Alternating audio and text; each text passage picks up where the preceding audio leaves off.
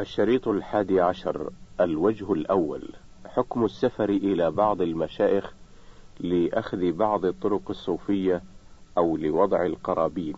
السؤال عندنا في السودان شيخ له أتباع كثيرون يتفانون في خدمته وطاعته والسفر إليه معتقدون أنه من أولياء الله فيأخذون منه الطريقة السمانية أو الصوفية. وتوجد فيه قبة كبيرة لوالده يتبرك بها هؤلاء الأتباع ويضعون فيها ما تجود به أنفسهم من النذور ويضمون الذكر بضرب الدفوف والطبول والأشعار. وفي هذا العام أمرهم شيخهم بزيارة قبر شيخ آخر فسافروا رجالا ونساء في مئة سيارة فكيف توجهونهم؟ الجواب هذا منكر عظيم وشر كبير فإن السفر إلى زيارة القبور منكر. قال رسول الله صلى الله عليه وسلم لا تشد الرحال إلا إلى ثلاثة مساجد المسجد الحرام ومسجدي هذا والمسجد الأقصى. الهامش رواه البخاري في فضل الصلاة رقم 1197 ومسلم في الحج رقم 827 انتهى الهامش. ثم إن التقرب لأصحاب القبور بالنذور أو الذبائح أو الصلوات أو بالدعاء والاستغاثة بهم كله شرك بالله عز وجل. فلا يجوز لمسلم أن يدعو صاحب قبر ولو كان عظيما كالرسل عليهم الصلاة والسلام. ولا يجوز أن يستغاث بهم كما لا يجوز أن يستغاث بالأصنام ولا بالأشجار ولا بالكواكب. أما لعبهم بالدفوف والطبول وتقربهم بذلك إلى الله سبحانه فهو من البدع المنكرة. وكثير من الصوفية يتعبدون بذلك فكله منكر وبدعة وليس مما شرعه الله وإنما يشرع الدف للنساء في العرس خاصة إظهارا في العرس خاصة إظهارا للنكاح. وليعلم أنه نكاح وليس بسفاح. كذلك من البدع ووسائل الشرك البناء على القبور واتخاذها مساجد لأن النبي صلى الله عليه وسلم نهى عن تجصيص القبور والبناء عليها والقعود عليها. كما روى الإمام مسلم في الصحيح عن جابر بن عبد الله رضي الله عنه قال نهى رسول الله صلى الله عليه وسلم أن يجصص القبر وأن يقعد عليه وأن يبنى عليه. رواه مسلم في الجنائز رقم 2970 انتهى الهامش. وقال عليه الصلاة والسلام لعن الله اليهود والنصارى اتخذوا قبور أنبيائهم مساجد. رواه البخاري في الجنائز رقم 1330 ومسلم في المساجد رقم 529 انتهى الهامش.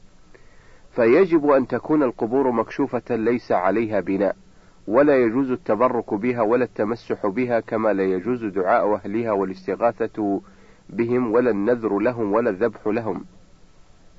فكل هذا من عمل الجاهلية.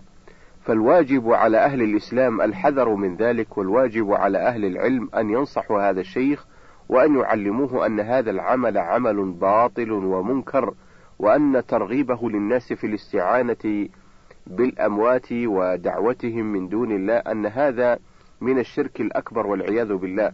ويجب على المسلمين أن ألا يقلدوه ولا يتبعوه. ولا يغتر به فالعبادة حق الله وحده وهو الذي آه، يدعى ويرجى. قال الله تعالى وأن المساجد لله فلا تدعوا مع الله أحدا. سورة الجن الآية الثامنة عشرة. وقال سبحانه ومن يدع مع الله إلها آخر لا برهان له به فإنما, حس فإنما حسابه عند ربه إنه لا يفلح الكافرون. سورة المؤمنون الآية السابعة عشرة بعد المئة. فسماهم كفرة بدعوتهم غير الله من الجن والملائكة وأصحاب القبور والكواكب أو الأصنام. كل هؤلاء, كل هؤلاء دعوتهم مع الله شرك أكبر. يقول الله تعالى ولا تدعو من دون الله ما لا ينفعك ولا يضرك فإن فعلت فإنك إذا من الظالمين. سورة يونس الآية السادسة بعد المئة. يعني المشركين. وعلى جميع من يستطيع إنكار هذا المنكر أن يساهم في ذلك وعلى الدولة إن كانت مسلمة أن تمنع ذلك وأن تعلم الناس ما شرع الله لهم وأوجبه عليهم من أمر الدين حتى يزول هذا الشرك. الهامش مجلة البحوث عدد رقم 39 صفحة رقم 143 وحتى الصفحة الخامسة والأربعين بعد المئة. الشيخ بن باز رحمه الله. انتهى الهامش. رفع الصوت بالقرآن عند الميت. السؤال عندما يموت ميت يرفعون صوت قراءة القرآن بمكبرات في بيت العزاء. وعندما يحملونه يحملونه بسيارة الموتى يضعون مكبرات للصوت. أيضا حتى صار المرء بمجرد سماعه القرآن يعلم أن هناك ميتا فيتشائم لسماعه القرآن.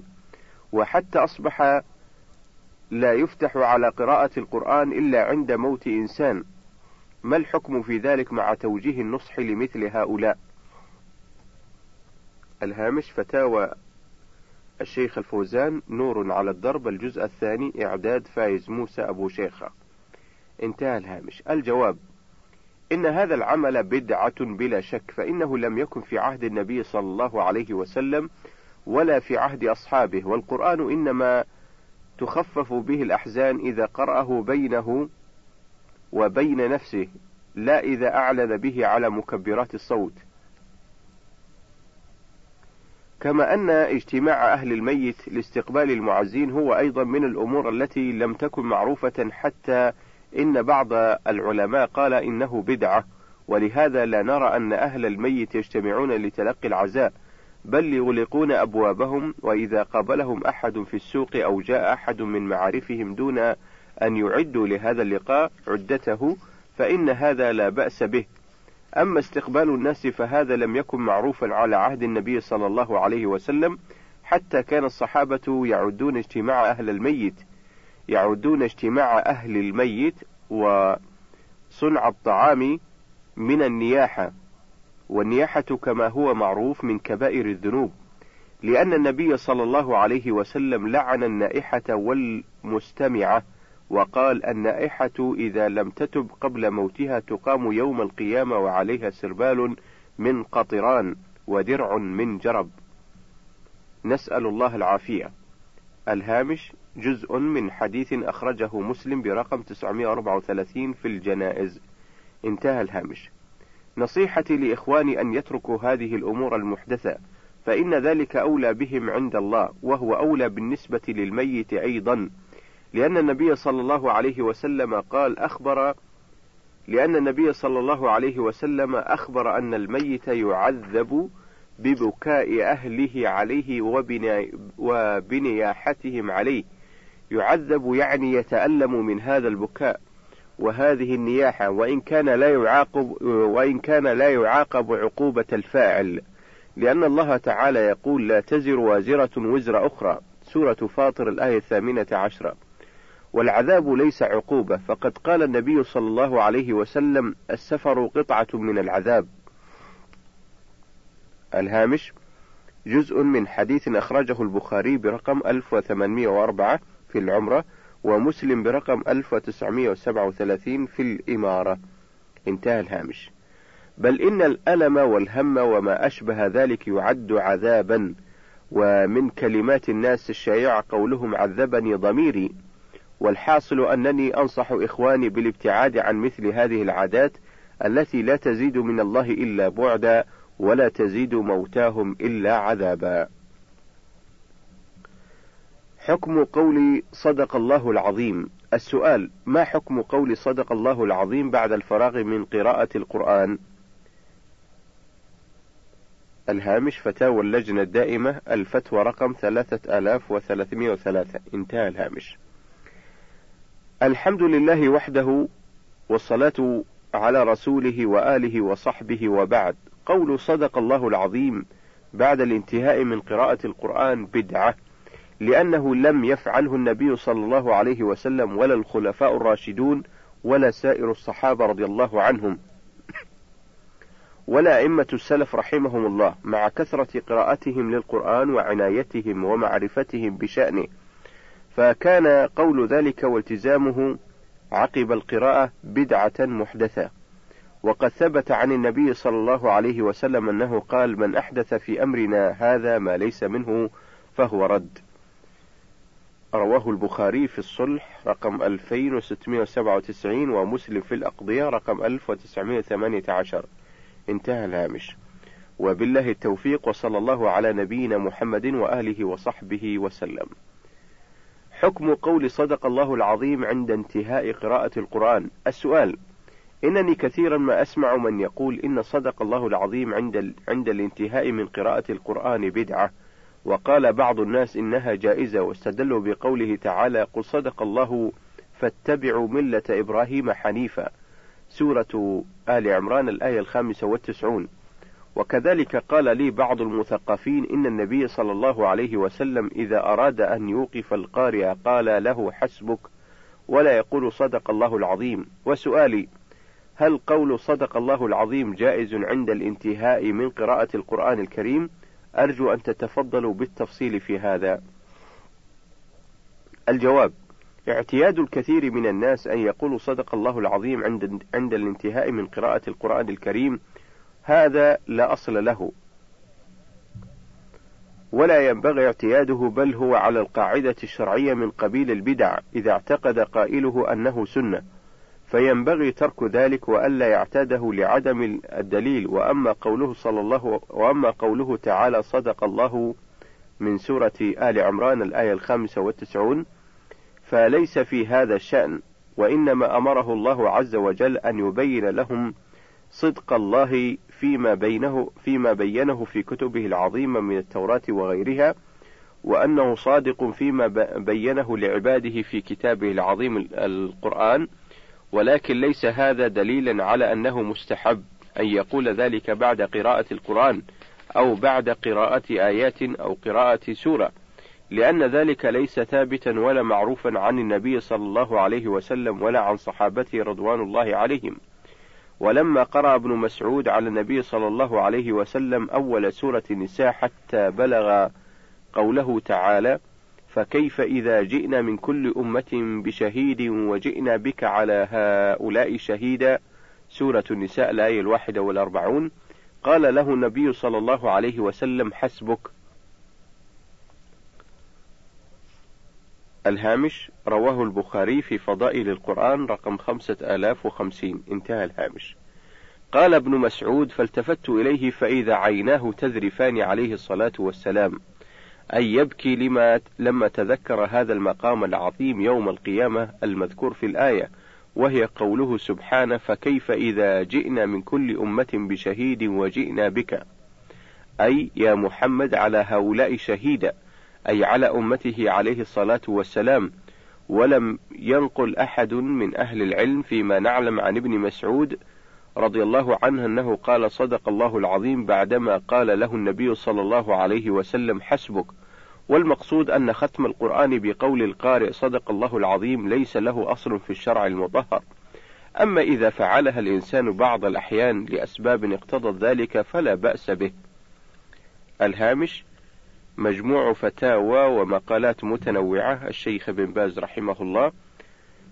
الجزء السابع رقم 329 و 331 انتهى الهامش. حقيقة التصوف؟ السؤال ما حقيقة التصوف؟ وهل في التصوف جوانب حسنة وجوانب سيئة؟ وهل التصوف مفصول عن الفقه؟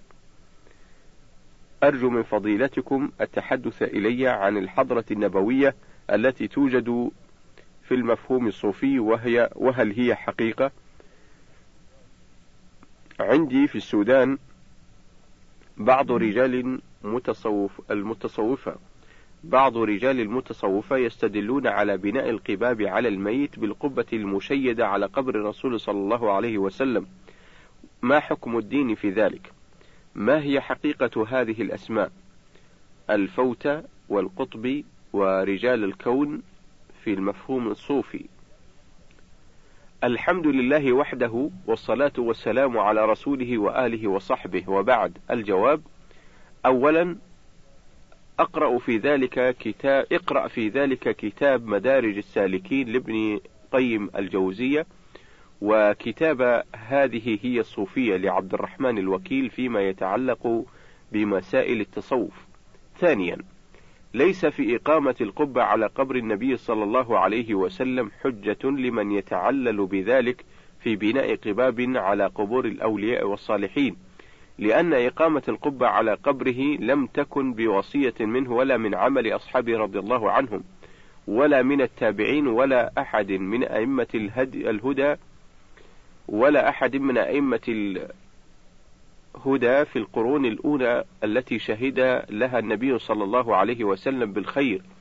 إنما كان ذلك من أهل البدع وقد ثبت أن النبي صلى الله عليه وسلم قال من أحدث في أمرنا هذا ما ليس منه فهو رد. وثبت عن علي رضي الله عنه أنه قال لأبي الهياج ألا أبعثك على ما بعثني عليه رسول الله صلى الله عليه وسلم ألا تدع تمثالا إلا طمسته ولا قبرا مشرفا إلا سويته. الهامش رواه مسلم في الجنائز رقم 969 انتهى الهامش. فإذا لم يثبت عنه صلى الله عليه وسلم بناء قبة على قبره ولم يثبت ذلك عن أئمة الخير بل ثبت عنه ما يبطل ذلك لم يكن لمسلم أن يتعلق بما أحدثه المبتدع من بناء قبة على قبر النبي صلى الله عليه وسلم. وبالله التوفيق صلى الله وسلم على نبينا محمد وعلى آله وصحبه أجمعين. الهامش فتاوى اللجنة الدائمة للبحوث العلمية والإفتاء الجزء الثاني رقم 183 انتهى الهامش. الطرق الصوفية. السؤال مشكلة التصوف ما معناه؟ وما موقفه في الإسلام؟ أعني الطريقة التيجانية والقادرية والشيعة. تلك الطرق قد تركزت في نيجيريا فمثلا الطريقة التيجانية هناك صلاة تسمى صلاة البكرية مبدأها اللهم صل على سيدنا محمد الفاتح لما أغلق إلى قوله حق قدره ومقداره العظيم فهذه الصلاة قد أوتيت ميزة أفضل وأكبر من الصلاة الإبراهيمية ولقد رأينا ذلك في كتابهم المسمى جواهر المعاني الجزء الأول في الصفحة السادسة والثلاثين بعد المئة وهل هذا صحيح؟ الحمد لله وحده والصلاة والسلام على رسوله وآله وصحبه وبعد. الجواب قيل إن الصوفية نسبوا إلى الصفة لشبههم بجماعة من الصحابة رضي الله عنهم فقراء. قيل إن الصوفية نسبوا إلى الصفة لشبههم بجماعة من الصحابة رضي الله عنهم فقراء كانوا يأوون إلى صفة في المسجد النبوي وهذا ليس بصحيح فإن النسبة إلى الصفة صفي بتشديد الفاء وياء النسب دون واو. وقيل نسبوا إلى صفوة لصفاء قلوبهم وأعمالهم وهذا خطأ أيضا لأن النسبة إلى صفوة صفوي ولأنهم تغلب فيهم البدعة وفساد العقيدة وقيل نسبوا إلى الصوف لأنه كان شعارا لهم في اللباس وهذا أقرب إلى اللغة إلى وإلى واقعهم الهامش أفرد باب خاص عن عن التيجانية وبدعهم فيرجع له في فتاوى اللجنة الدائمة. انتهى الهامش. وبالله التوفيق وصلى الله على نبينا محمد وآله وصحبه وسلم. الهامش فتاوى اللجنة الدائمة للبحوث العلمية والإفتاء الجزء الثاني رقم 182 انتهى الهامش. الطرق الصوفية وأورادها. السؤال حكم الطرق الصوفية والأوراد التي نظموها ورتبوها قبل صلاة الفجر وبعد صلاة المغرب، وحكم من زعم أنه رأى النبي صلى الله عليه وسلم يقظة وسلم عليه بقوله السلام عليك يا عين العيون وروح الأرواح. الحمد لله وحده والصلاة والسلام على رسوله وآله وصحبه وبعد الجواب الطرق والأوراد التي ذكرتها طرق وأوراد محدثة ومبتدعة ومن جملتها طريقة التيجانية والكتانية ولا يشرع من أورادهم إلا ما وافق الكتاب والسنة الصحيحة. وأما ما ذكر في السؤال أن بعض الناس دخل على الكتاني فرأى النبي صلى الله عليه وسلم بجواره يقظة وقال السلام عليك يا عين العيون إلى آخره فهذا باطل لا أصل له. والنبي صلى الله عليه وسلم لا يرى بعد موته يقظة ولا يخرج من قبره إلا يوم القيامة كما قال الله سبحانه وتعالى ثم إنكم بعد ذلك لميتون ثم إنكم يوم القيامة تبعثون. سورة المؤمنون الآية الخامسة عشرة والسادسة عشرة. وقال النبي صلى الله عليه وسلم أنا أول من تنشق عنه الأرض يوم القيامة. الهامش رواه الإمام مسلم بنحوه في الفضائل رقم 2278 انتهى الهامش. وبالله التوفيق وصلى الله على نبينا محمد وآله وصحبه وسلم. الهامش فتاوى اللجنة الدائمة للبحوث العلمية والإفتاء الجزء الثاني رقم 184 انتهى الهامش. بدع المساجد والغلو. الحمد لله والصلاة والسلام على رسوله وآله. وبعد فقد اطلعت اللجنة الدائمة للبحوث العلمية والإفتاء على كتاب معالي وزير العدل المحال إليها من الأمانة العامة لهيئة كبار العلماء برقم 1437 وتاريخ السابع عشر من الشهر الثامن من عام 92 و300 ألف للهجرة المشتمل على ما تضمنه خطاب رئيس المؤسسة الثقافية في سيلان من الاستفتاء عما يفعله بعض المصلين في جامع الحنفي في كولومبو من أنهم يقفون في الجانب الأيمن من المسجد وإمامهم وأمامهم صورة لقبر الرسول صلى الله عليه وسلم ثم يتلون الصلاة عليه ويطلب رئيس المؤسسة الثقافية هناك بيان الفتوى الشرعية في هذه المسألة ومعرفة حكمها. وبعد دراسة اللجنة للاستفتاء أجابت بما يلي إن إدخال صورة قبر النبي صلى الله عليه وسلم في مسجد ما أو إحداثها فيه بدعة منكرة والمثول عندها والوقوف أمامها بدعة أخرى منكرة أيضا. حد الناس إليها غلوهم في الصالحين وأوقعهم فيها تجاوزهم الحد في تعظيم الأنبياء والمرسلين.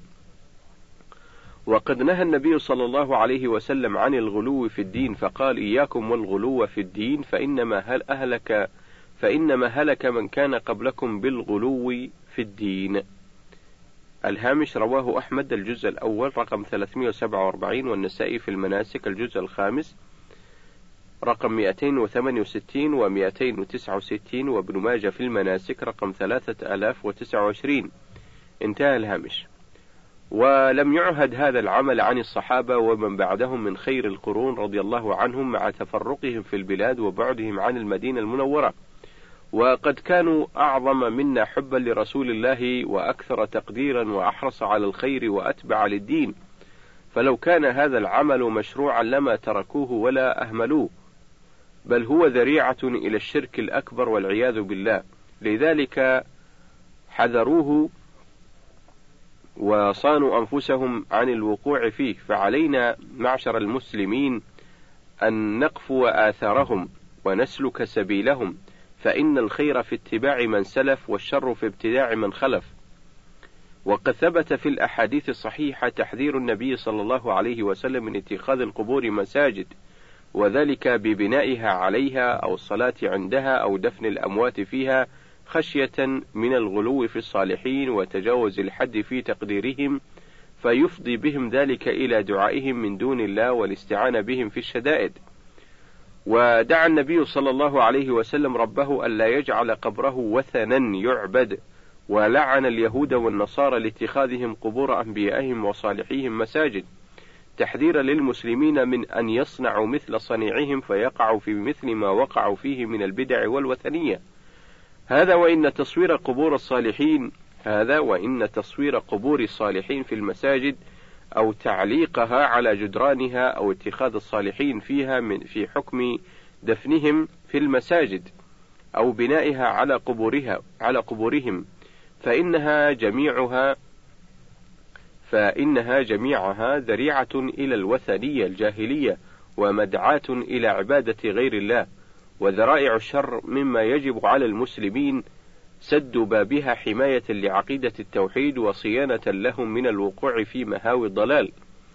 روى البخاري ومسلم أن أم سلمة وأم حبيبة ذكرتا لرسول الله كنيسة رأتاها بأرض الحبشة وما فيها من الصور فقال: أولئك إذا مات فيهم الرجل الصالح أو العبد الصالح بنوا على قبره مسجدا وصوروا فيه تلك الصور أولئك شرار الخلق عند الله الهامش رواه البخاري في الصلاة رقم 427 ومسلم في المساجد رقم 528 انتهى الهامش. ولهما عن عائشة قالت لما نزل برسول الله صلى الله عليه وسلم طفق يطرح خميصة على وجهه فإذا اغتم بها كشفها فقال وهو كذلك لعنة الله على اليهود والنصارى اتخذوا قبور أنبيائهم مساجد يحذر ما صنعوا.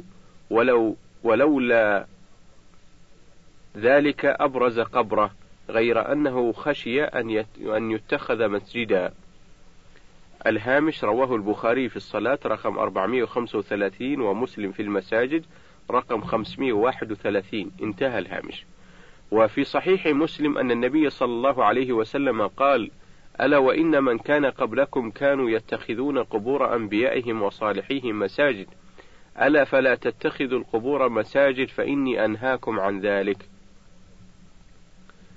الهامش رواه مسلم في المساجد رقم 532 انتهى الهامش. وروى مالك في الموطأ أن رسول الله صلى الله عليه وسلم قال اللهم لا تجعل قبري وثنا يعبد. اشتد غضب الله اشتد غضب الله على قوم اتخذوا قبور أنبيائهم مساجد. الهامش رواه مالك في الموطأ في قصر الصلاة رقم 85 مرسلة وأحمد بنحوه الجزء الثاني رقم 246 من حديث أبي هريرة. انتهى الهامش. وروى أبو داود في سننه عن أبي هريرة رضي الله عنه أن رسول الله صلى الله عليه وسلم قال لا تجعلوا بيوتكم قبورا ولا تجعلوا قبري عيدا وصلوا علي فإن صلاتكم تبلغني حيث كنتم. الهامش رواه أبو داود في المناسك رقم 2042 وأحمد الجزء الثاني رقم 367 انتهى الهامش. وأمر بالصلاة عليه حيثما كان وأخبر أن صلاتنا تبلغه أينما كنا حين صلاتنا عليه دون أن يكون أمامنا قبره أو صورة قبره. فإحداث تلك الصور ووضعها في المساجد من البدع المنكرة التي تفضي إلى الشرك والعياذ بالله فيجب على علماء المسلمين أن ينكروا ذلك على فاعليه. وعلى أولي الأمر والشأن أن يزيلوا صورة القبور من المساجد قضاء على الفتنة وحماية لحمى التوحيد. وصلى الله على نبينا محمد وآله وصحبه وسلم. الهامش فتاوى اللجنة الدائمة للبحوث العلمية والإفتاء الجزء الأول رقم 304 انتهى الهامش. حكم قصده حكم قصد زيارة قبر النبي صلى الله عليه وسلم. السؤال بعض الناس يذهب إلى المدينة لقصد زيارة القبر النبوي فما حكم هذا العمل؟ الجواب لا يجوز هذا القصد وإنما يجوز السفر إلى المدينة لقصد الصلاة في المسجد النبوي فهو أحد المساجد الثلاثة التي تشد إليها الرحال والصلاة فيه بألف صلاة فيما سواه إلا المسجد الحرام. وقد ورد النهي عن شد الرحال لغير المساجد الثلاثة المسجد الحرام والمسجد النبوي والمسجد الأقصى. فيدخل في النهي سائر البقاع والقبور فلا تقصد للصلاة فيها أو التبرك بها أو التعبد فيها وأما الأمر بزيارة القبور فإن الحكمة فيه تذكر الآخرة وهو يحصل بقبور أي بلد فإنها لا تخلو قرية غالبا من وجود مقابر بفنائها، فزيارة تلك القبور تذكر الآخرة، وينتفع الأموات بالدعاء لهم. فأما القبر النبوي فقد ورد النهي عن اتخاذه عيدا، أي تكرار زيارته كما يتكرر العيد، فقال صلى الله عليه وسلم لا تتخذوا قبري عيدا وصلوا علي حيث كنتم فإن صلاتكم تبلغني حيث كنتم. الهامش رواه أبو داود في المناسك رقم 2042 وأحمد في الجزء الثاني رقم 367 انتهى الهامش. وقال صلى الله عليه وسلم ما من مسلم يسلم علي إلا رد الله علي روحي حتى أرد عليه السلام. الهامش رواه أبو داود في المناسك رقم 2041 وأحمد الجزء الثاني رقم 527 انتهى الهامش. فيعم ذلك المسلم من قريب أو بعيد. وأما الأحاديث التي في فضل قبره عليه الصلاة والسلام فكلها ضعيفة أو موضوعة مثل قوله من زارني بعد مماتي فكأنما زارني في حياتي الهامش رواه الدار القطني الجزء الثاني رقم 278 والبيهقي الجزء الخامس رقم 246 وابن عدي في الكامل الجزء الثاني رقم 382 وانظر السلسلة الضعيفة رقم 47 ورقم 1021 انتهى الهامش. وقوله صلى الله عليه وسلم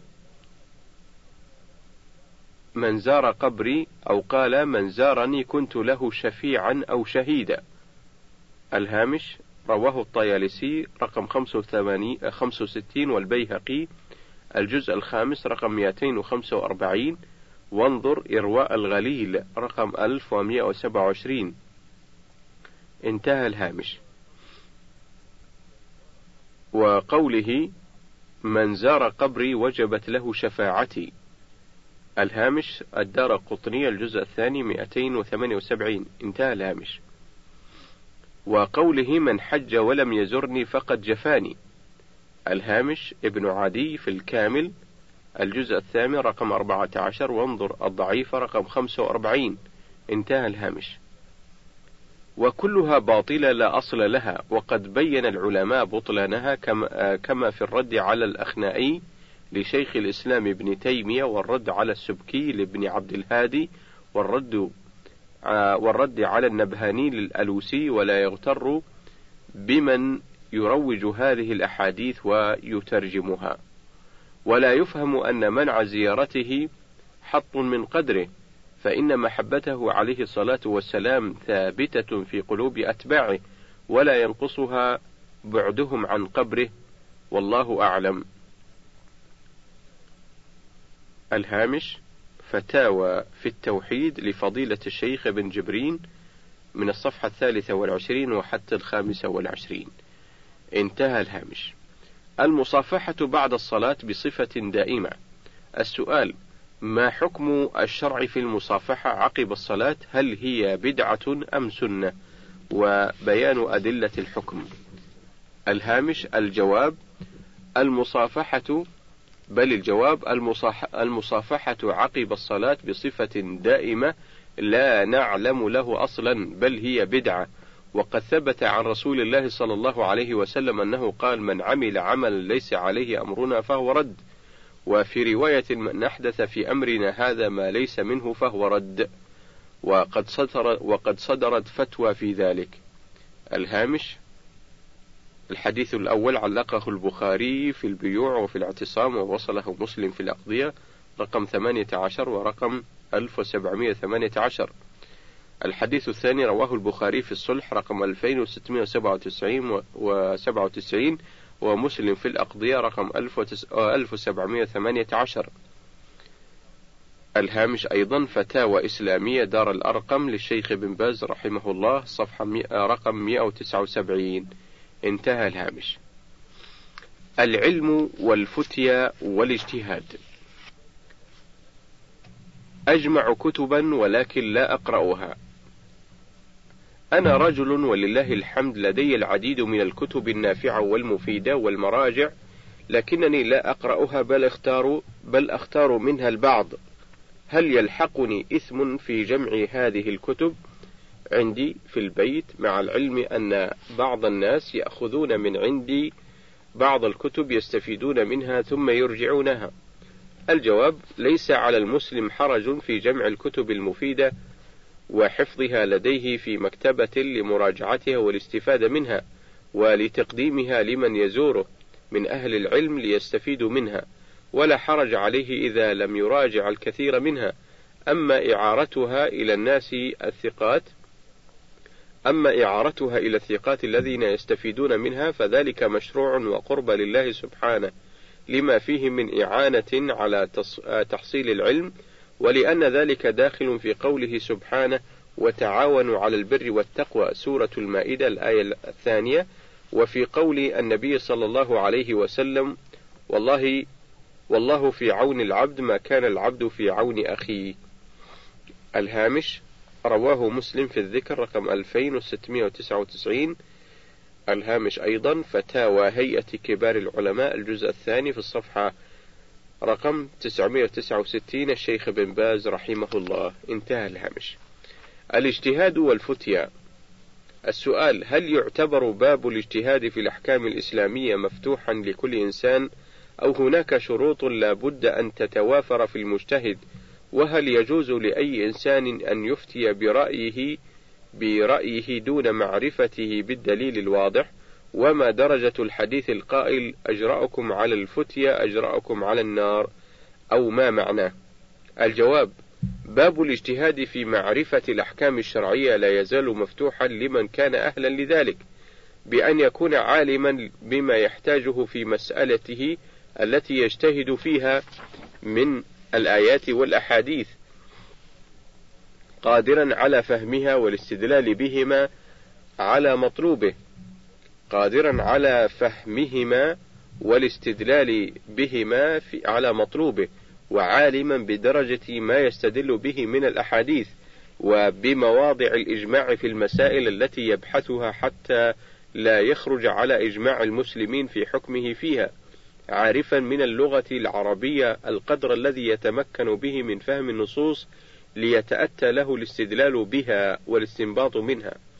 وليس للإنسان أن يقول في الدين برأيه أو يفتي الناس بغير علم بل عليه أن يسترشد بالدليل الشرعي ثم بأقوال أهل العلم ونظرهم في الأدلة وطريقتهم في الاستدلال بها والاستنباط ثم يتكلم بما ثم يتكلم أو يفتي بما اقتنع به ورضيه لنفسه دينا.